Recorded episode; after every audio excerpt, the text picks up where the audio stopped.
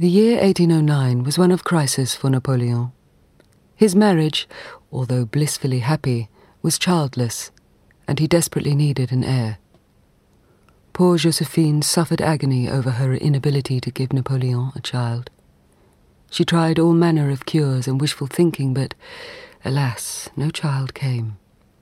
She wrote sadly to a friend I, who have never been envious, have really suffered when children are brought by their parents to see me. I know I will be shamefully dismissed from the bed of the man who crowned me.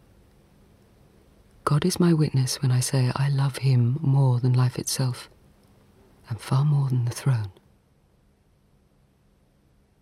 In 1809, she was indeed dismissed. That year, Napoleon regretfully accepted that he would have to marry again in order to produce an heir. Politics have no heart, only a head, he sighed. The members of the court were gathered together in the throne room of the Tuileries Palace for the divorce proceedings. Napoleon spoke first, hopeful that Josephine would never doubt of my sentiments towards her, but may always regard me as her best and dearest friend. God alone knows what this resolve has cost my heart. I have found the courage to go through with it only in the conviction that it will serve the best interests of France.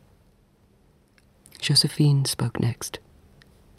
Despite her great distress, she remained poised during the public ceremony. She acknowledged that the end of her marriage was necessary for the benefit of France. But, she said, the dissolution of my marriage will not change the sentiments of my heart.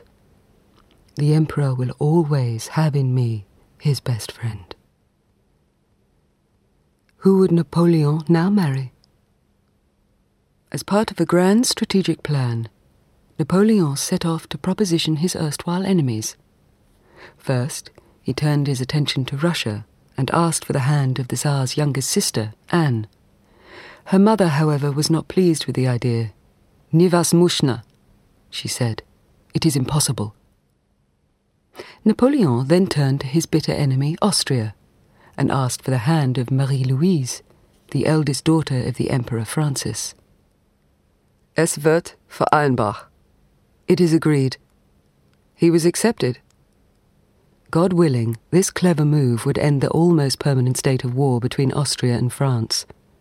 Also, very pleasingly, this marriage would link Napoleon and his heirs to the powerful noble ancestry of the Habsburgs, who had ruled over a prestigious European empire for over 800 years. But what of the girl at the centre of all of this? 19 year old Marie Louise had been brought up to despise the French and consider them her sworn enemy. When she first heard whiff of the idea, she was sure that her father would never allow such a thing. Two weeks later, she was informed that Napoleon's stepson, Eugène de Beauharnais, had delivered a contract of marriage, and, horror of horrors, her father had signed it. Yet she was, as many women of her time were forced to be, pragmatic. A proxy wedding was held in Austria, with Napoleon's trusted chief of staff, Marshal Berthier, standing in for Napoleon. How strange to think of this husband who did not meet his own wife until after his own wedding. Over time, they grew affectionate towards one another. Happily, within a year she was pregnant. By March of 1811, the people of Paris were eagerly awaiting the sound of cannon fire announcing the birth of the child. On the morning of the 20th of March, a cannon began to fire. 101 for a boy. Napoleon now had an heir for his great empire.